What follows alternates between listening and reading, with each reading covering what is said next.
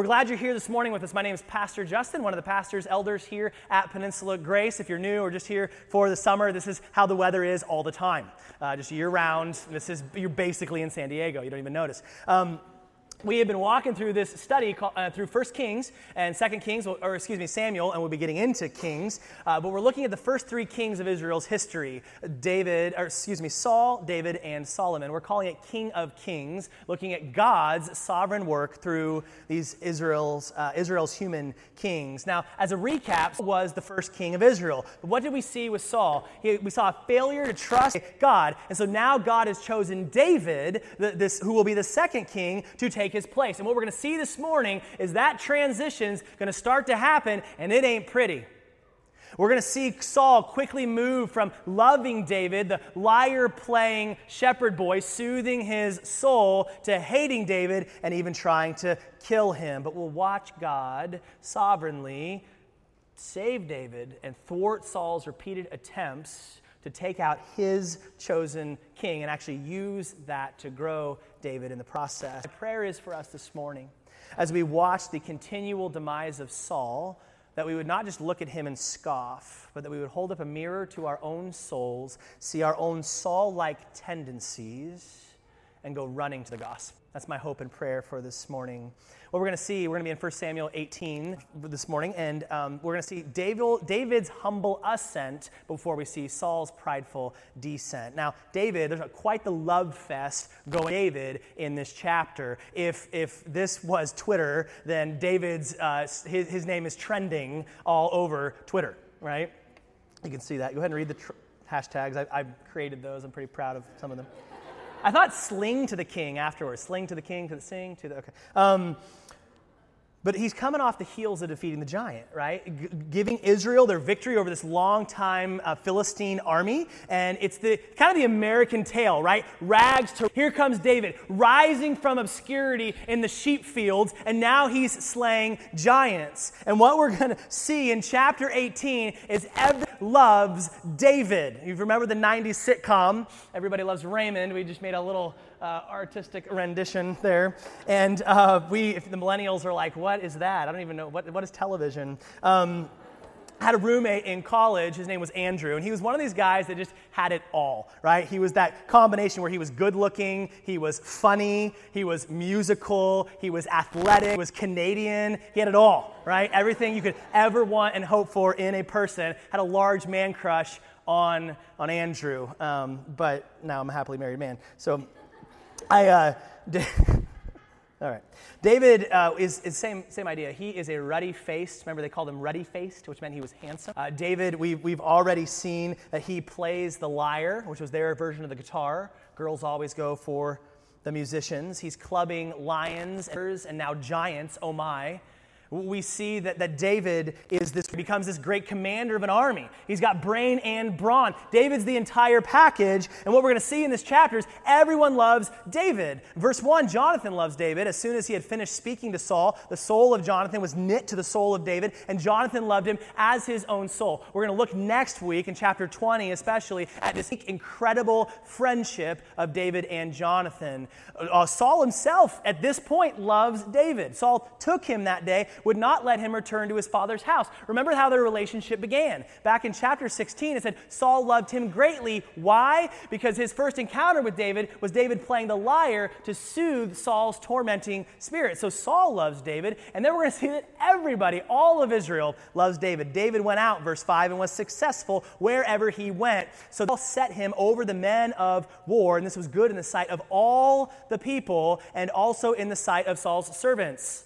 So it's David coming into town on the shoulders of the Israelites, high fiving everybody. Everyone's going, David is the best. And then we see this spontaneous Disney musical break out in the next verses where everyone magically knows the words. As they were coming home, when David returned from striking down the Philistine, the women came out of all the cities of Israel singing and dancing to meet King Saul. They're also celebrating King Saul, note that with tambourines, with songs of joy, and with musical instruments. And the women sang to one another as they celebrated. And here was the song that they sang.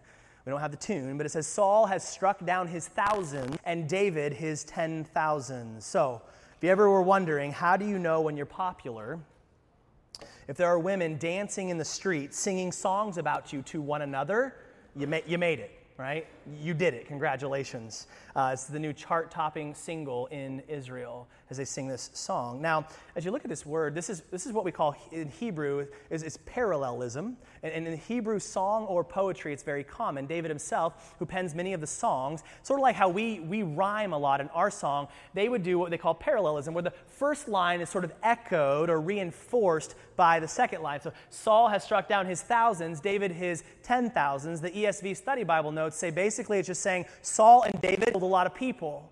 Now, this could have been something that's kind of referenced down the line, but at this point, David's killed like one guy, right? This is a bit of an exaggeration. You could attribute the Philistine victory in general to David having slayed Goliath. But the point is, in an over the top way, they are celebrating both Saul and David. What was uncommon was for them to use two names together to talk about Saul in the first line and then jump to David. And it was not lost on Saul whose name got attached to the larger number of people that had been defeated. And he interprets it in the worst light possible.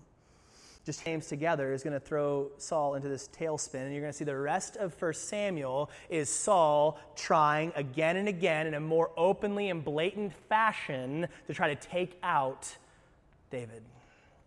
In the meantime, as we see David's humble ascent, we're going to watch the sad fall, the Saul's descent here. Look in uh, Proverbs, it's it going to reference what's going on in Saul's heart. Proverbs 27 21. Fire tests the purity of silver and gold, but a person is tested by being praised. So just like metal is tested through fire to see its purity, the character and the purity of one's heart is often revealed when it's tested by praise. So we ask ourselves, how do I respond when someone praises me? Or maybe let's say it this way How are you responding when someone doesn't praise you or praises someone else instead of you?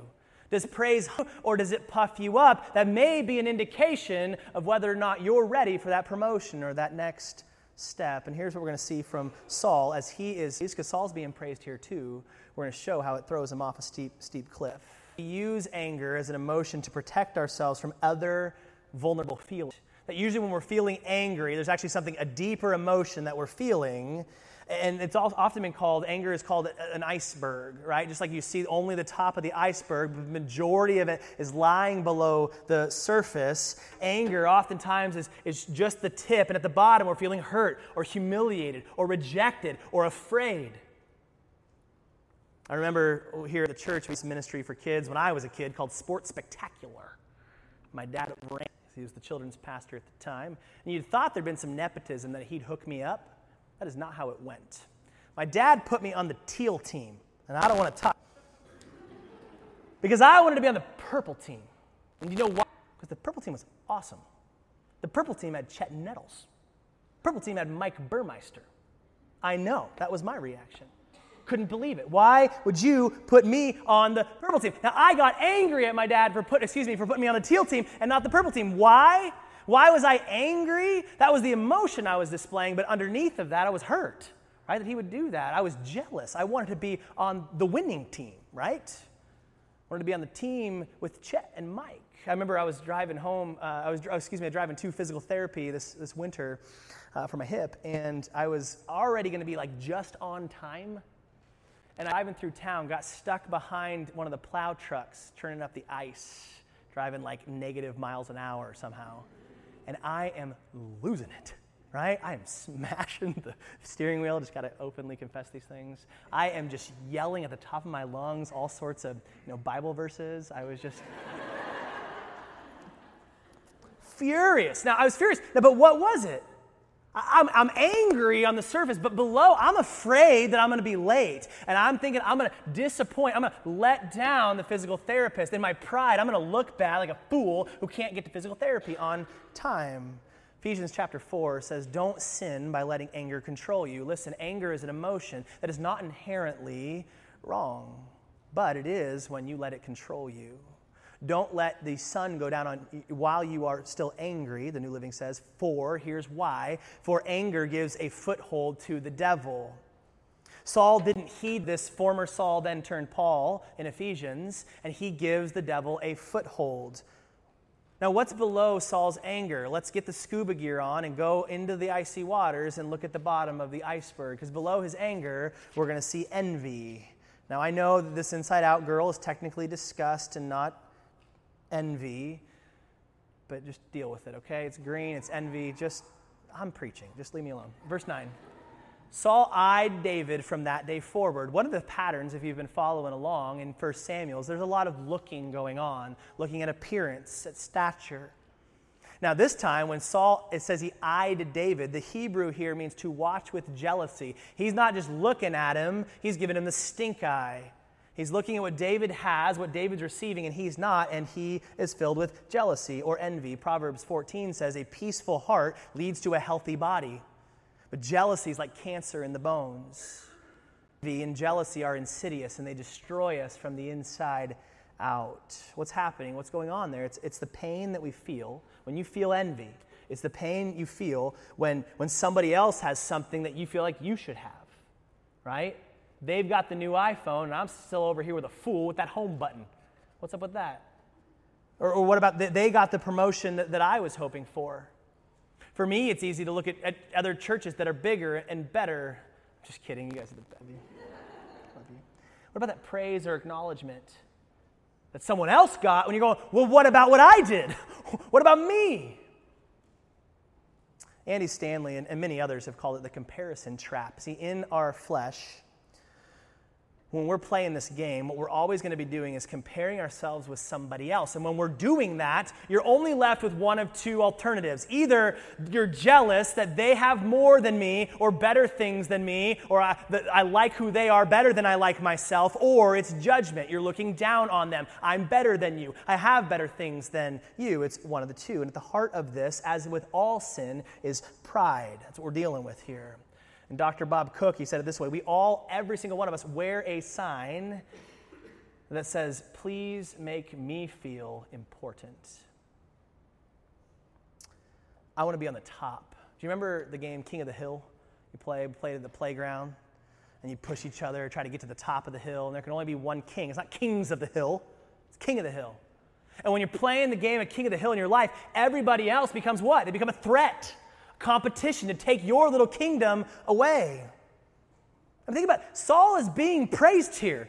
They're praising him for the thousands he's killed, it says. He's not being neglected. In fact, he's getting more praise than he, do, he is due. Saul's been an awful king. But for Saul, it wasn't enough. Why? Because somebody else was being praised for slaying more than he had. And for the insecure person, which is the other side of pride, they're wearing a sign that says, Everyone else is better than me. Nobody loves me. Nobody loves Raymond. And jealousy is rooted in our feelings of inadequacy and self doubt. Now, what should have Saul's attitude been here? Do you remember the story in John chapter 3? Here's John the Baptist. He had been making the way for Jesus. Everyone's coming, getting baptized by him. He's got all these followers. And then Jesus comes. And slowly people start following Jesus instead of John. And his disciples come to him. He goes, Dude, check, what's up with this? Going to flip out? Like everybody's following Jesus now and not you. And he goes, John says, what, what was his response? Such a beautiful word. He says, He must increase and I must decrease. This is, he's the one that this is all about. He's the one I've been pointing people to. What's it the opposite of pride? It's humility. John says, That's why I'm here. And, and Saul should have responded in a similar fashion in this humble way of saying, Man, my kingdom was taken away from me because of my disobedience. I have to own that. And he should have been willing to step aside and humbly accept whoever God was bringing in next. But instead, it leads him to the following actions. When these emotions control us, they lead to devastating, destructive behavior. Look at verse 10. The next day, a harmful spirit from God rushed upon Saul, and he raved within his house while David was playing the lyre for him to soothe him, should we note, as he did day by day. Every day, David is serving Saul. Saul had a spirit, and if you read the story, you know where this is going. Verse 11 Saul hurled the spirit, for he thought, I will pin David to the wall, but David evaded him twice. Jealousy always starts out subtle, just starts in the head, maybe a look.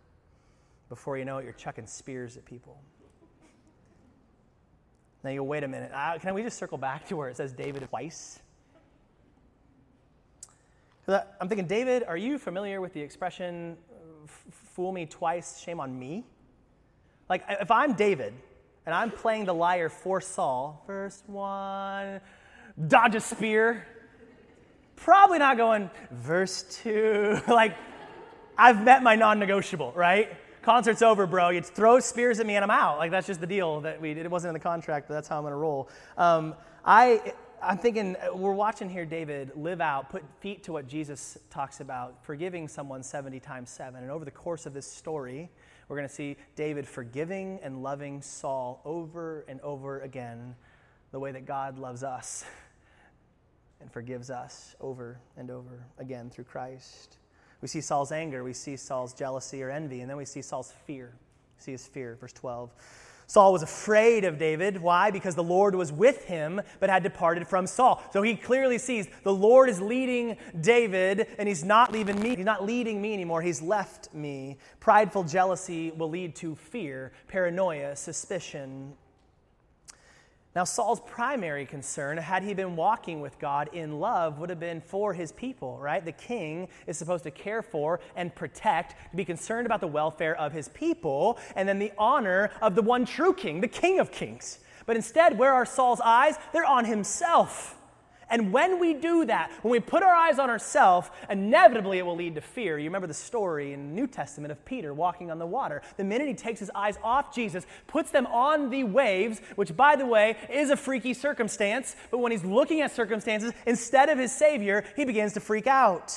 We'll live in fear when we put our eyes anywhere else but the face of our Savior. And he begins to fear the very real waves and becomes blind to the real storm controller. But Saul's demise continues as these actions increase, and he tries some more subtle tactics. He's going to put David's, David in harm's way by getting him out of the battle, down to verse 20. Now, Saul's David, Michal, loved David and they told Saul, and the thing pleased him. He sees that his daughter's got the hots for David, and he goes, Hmm, I can leverage this. Verse 21 Saul thought, Let me give her to him, that she may be a snare for him, and that the hand of the Philistines may be against him. He's got a plan, and he's going to unfold that here in verse 25. Then Saul said, Thus shall you say to David, he sent in a servant with this message The king desires no bride price. In other words, if you want Michal, and I know you do, here's going to be your price. No, no bride price except a hundred foreskins of the Philistines. Ask your parents when you get home. That he may be avenged of the king's enemies. Now, Saul thought to make David fall by the hand of the Philistines. So here's Saul, like an evil villain, going, David will die at the hand of the Philistines as he tries to get these foreskins for Michal. And in the process, he'll be out of my hair and the kingdom will be mine, right? Saul has lost his mind at this point. He's doing anything possible to get rid of David. Now, what's interesting here is we see this tactic play out later, don't we? When's another time that we see a king trying to put someone in the midst of battle to die to cover up their sins? David himself. It's Bathsheba's husband out on enemy lines in hopes that he'll die to cover up this spiral of sins that he's committed. David's no spotless lamb either, we'll clearly see in our story. We got one protagonist, one true good guy. But of course, Saul's attempts backfire on him big time. Look, verse 26. When his servants told David these words, it pleased David well to be the king's son in law. Before the time had expired, David arose and went along with his men and killed 200 of the Philistines. He doubles the bride price. And David brought their foreskins, which were given in full number to the king, lovely, that he might become the king's son in law. And Saul gave him his daughter, my wife, because got to stay true to your word. Verse 28 When Saul saw and knew that the Lord was with David, seeing the victory, and that Michal, Saul's daughter, loved him, Saul was even more afraid of David. So Saul was David's enemy continually, and we'll see that in our story. He is until the day that he dies. Verse 30 Then the commander of the Philistines came out to the battle, and as often as they came out, David had more success than all the servants of Saul, so that his name was highly esteemed. David's in a better place than he was before. Instead of dying, he's even more successful from the battle. Now, you read chapter 19, which we don't have time to do this morning, and there's this comedy of errors four times that David tries to kill David, and four times Saul tries to kill David, and four times that God sovereignly rescues, spares David, and Saul in the process has completely gone off his rocker. Now you ask the question, man, how in the world could this one little shepherd boy cause all these problems for Saul, driving him to attempted murder? How could David alone cause all of this? Well, I love the way Warren Wiersbe says it. David didn't create problems for Saul, he revealed the deep seated problems that were already there. You see, this isn't about David at all. This is about Saul's sinful heart. The foundation of Saul's problems began before he even knew it was a thing. Saul's already out of fellowship with the, the Lord. His sins of disobedience have been well documented back in chapters 13 and 15. He had disobeyed God's word, failed to believe God's heart for him to go his way, and as a result, his crown is removed, and then God's very spirit, his personal presence, is removed from Saul. Remember chapter 16. Now the Spirit of the Lord departed. He's left him, the one that empowers him. Now, make no mistake here, this is not God abandoning Saul. This is Saul abandoning his God. It tells us that we cannot walk with God and in sin at the same time. First John compares it to walking in the light versus walking in the dark. And you can't walk in the light and in the dark at the same time. Have you ever tried it? You failed because it's impossible. If you're walking in the light and someone turns the light off, you're now walking in darkness. You can't be in the dark and in the light simultaneously. And he says in the same way, you can't walk in sin and walk with your God at the same time. Read First John with me. He says, This is the message, chapter 5, that we have heard from him and proclaimed to you. God is light. He's perfect. He's pure and holy and in him there's no darkness at all. If we say that we have fellowship with him in the light where he is, while we're walking in darkness, we lie and don't practice the truth. It says if you say you're walking with God, but you're walking in sin, you're lying because you can't be in the dark and the light at the same time. But if we walk in the light as he is in the light, we have fellowship, and look, it says with one another. Not just that we have fellowship with God. The only way to have healthy, functioning relationships is to have healthy, functioning relationship with our God. And how is that possible? And the blood of Jesus, his son, cleanses us from all sin. The only way we can go out of darkness into the light is the Son who transferred us there through his life, death, and burial and resurrection.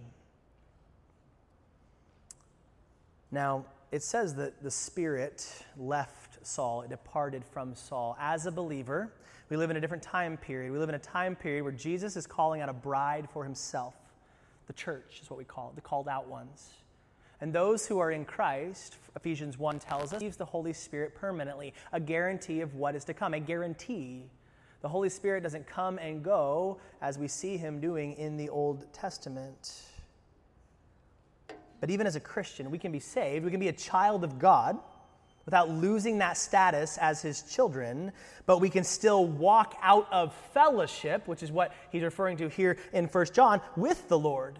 That we're not walking with God, we're walking on our own way for a period of time. And, in Romans, the language that it uses in chapter 8, Paul says it's walking in the flesh versus walking in, in our old nature versus walking in our new nature in Christ. And when we're walking in that flesh, the only option, the only thing that will come of that is sin.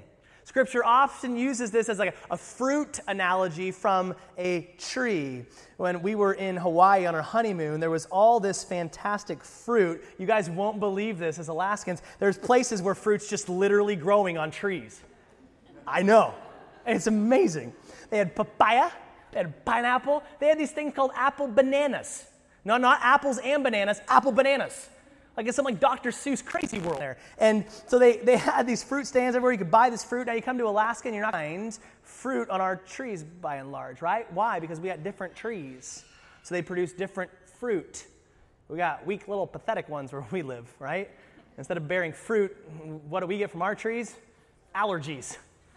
That's about it. The root, the tree itself, dictates the kind of fruit that's produced. And Romans 8 makes that point. It says, letting your sinful nature control your mind leads to death. If the sin nature is your root, here's the fruit you will produce. But letting the Spirit control your mind leads to life and peace. Verse 7 The sinful nature is always hostile toward God. It never did obey God's laws, and it never will, because it's from the wrong root. That's why those who are still under the control of their sinful nature can never please God. We cannot honor our King when we're walking in the flesh. Walking in sin will always lead to death and destruction. And Saul is a perfect case study for this. When Saul's root is in self, is in his sin nature, what is produced? Pride, anger, jealousy, fear. It's the only thing that can come. It actually leads him to attempted murder. Now, you've probably seen this in your own life, hopefully not necessarily attempted murder, but if you have experienced hatred or jealousy towards somebody else, and we've all walked through those roads, if you're paranoid, you find yourself suspicious, living in fear, your mind is set on the flesh. And it always, always, always leads to destruction. The word death means separation. And so when we're walking in the flesh, it will always lead to separation separation between us and God, not walking in fellowship with Him, and it's separation with others. We will experience nothing but fractured, broken, harmful relationship when we're walking in. And listen, if that's you today, that needs to change. You got to stop. You got to go a different direction because you're hurtling toward death and destruction. But the good news, the gospel says there's hope. There was hope for Saul. From the story that we read, he did not take it. But There is hope for us today, my friend. There's a remedy, but there's only one. Back to 1 John, the way he sums up the first chapter, he says, If we confess our sins, he's faithful and just to forgive us our sins and to cleanse us from all unrighteousness. If we say we have not sinned, we make him a liar, is not in us. So he says the hope is not trying to tell God, oh, look, I'm not sinning, I don't sin. He says you're calling God a liar if you're trying to say that you don't sin. The gospel is not that we clean up our act in order to be accepted by God. That's the opposite of the gospel. God, John says you're a liar if you go that route. No, the hope of the gospel is not that our sin isn't real. It's that our sin is very real, but our Savior is very real. Amen? The good news of the gospel, as we saw from David last week as, as a symbol of Jesus, was that he crushed the head, just like David slayed the head of, the, the, of Goliath the giant, that Jesus crushed the head of sin and death. How? By dying himself, by paying the penalty for our sins and our death, and then giving us his right standing with the Father. So, he says here, for the believer that's, that's walking, he says, if, if, if, there's the condition, if we confess our sins, if there is repentance, if we call it for what it is, not pretending that it's not there, but for what it really is, sin, it says he is faithful because our God never changes. He will always do this, and he's just. He's right, is what that word means. The reason he's right, the reason he can forgive it, is because Jesus already foot the bill He's faithful and just to forgive us, he says, and to cleanse us from all unrighteousness, even the sins that we're not confessing, and to restore us to fellowship, a walk with our God, because of what Christ has done for us. So let's apply this truth as we land the plane to Saul's sins in these two chapters, and then as we hold up that mirror to the sin of our flesh when we walk ourselves. The gospel addresses our pride. Remember, we said we all hold up a sign that says, Make me feel important. And here's the brilliance of the gospel the gospel addresses both sides of our pride. It addresses the arrogant side by humbling us and saying, You're a helpless sinner. On your own, there's no way to impress God or to get ahead of anybody else. A level playing field in his eyes, but the gospel also is the insecure, fearful side of pride by exalting us, but not in ourselves, not by saying, oh, you actually are better than other people, but by saying, in Christ, you're forgiven. In Christ, you're accepted. And the one who's been lifted above every other name, yeah, you're seated with him in the heavenly places. The gospel both humbles us and exalts us. And it results in a boast, not in ourselves being better than anybody else, but a boast in the cross and who my Savior is for me and what my Savior did for, on my behalf. There is value. We each are important. We were created in His image and then redeemed through the blood of Jesus. we have value and worth, but it's not in our ability to be better than anybody else. It was in our trust in Christ to be something for us that we could never be. Gospel also touches on our envy. See, we said envy stems from insecurity and self doubt. How wearying it is to always be comparing ourselves with other people. And the gospel says we find our security, we find our contentment in no other circumstance, and comparing ourselves with no other person, but we find it only in our new identity Christ. And here's the beautiful thing we find our identity not in how we're better or worse than anybody else, but in Him, it actually frees us up to actually love people. And we can enter into this space where we can rejoice with those who rejoice, the Bible says, and to weep with those who weep. Instead of being so hung up on our own stuff, when someone else is successful, we can celebrate genuinely with them. And when they're going through the valley, we can bawl our eyes out with them. But when we're curled up in the flesh, we're too busy looking through our own stuff to be able to see it. Saul could have been joyful for David. He could have been celebrating that David won a victory. After all, it was for his own people and himself. And we can choose that today too in the, in the gospel. And then the last one here, or no, excuse me, the second to last one, he addresses fear. 1 John 4, verse 18. If you know the verse, perfect love casts out fear. When we understand and believe that we are loved unconditionally by our Savior, think about this for a second. The most powerful being in the universe loves us and in Christ, Romans says nothing can separate us from that love, that He will always and ever be for us in our corner, using everything for good. If that's true, then what in the world do we have to be afraid of? What human, what circumstance can throw Him off His plan? No one. Perfect love casts out fear. We're in the palm of His good, loving hands and the gospel deals with anger. We said anger is a secondary emotion. And so when the primary emotions are in their healthy place, when we're experiencing humility, not pride, when we're experiencing love and not envy, when we're experiencing stability and security in Christ and not fear, what's the result? We're not going to experience unrighteous anger, but we will experience suffering and patience. Remember, Romans 8 said, The mind of the Spirit, the one letting the Spirit control your mind, leads to what? Life and peace. Death leads to, or sin leads to death. It's separation. What's the opposite of separation? It's bringing back together. When we're walking in the Spirit, we bring things together and broken. And through the power of the gospel, we see peace brought in to this very unpeaceful world we see Jesus restoring things that have been broken. We see him bringing order into a world that's chaotic. And we can be a part of that redemption process instead of being part of the one that kills and destroys. Let's walk with him in the power of the gospel, part of bringing this life and peace to the world.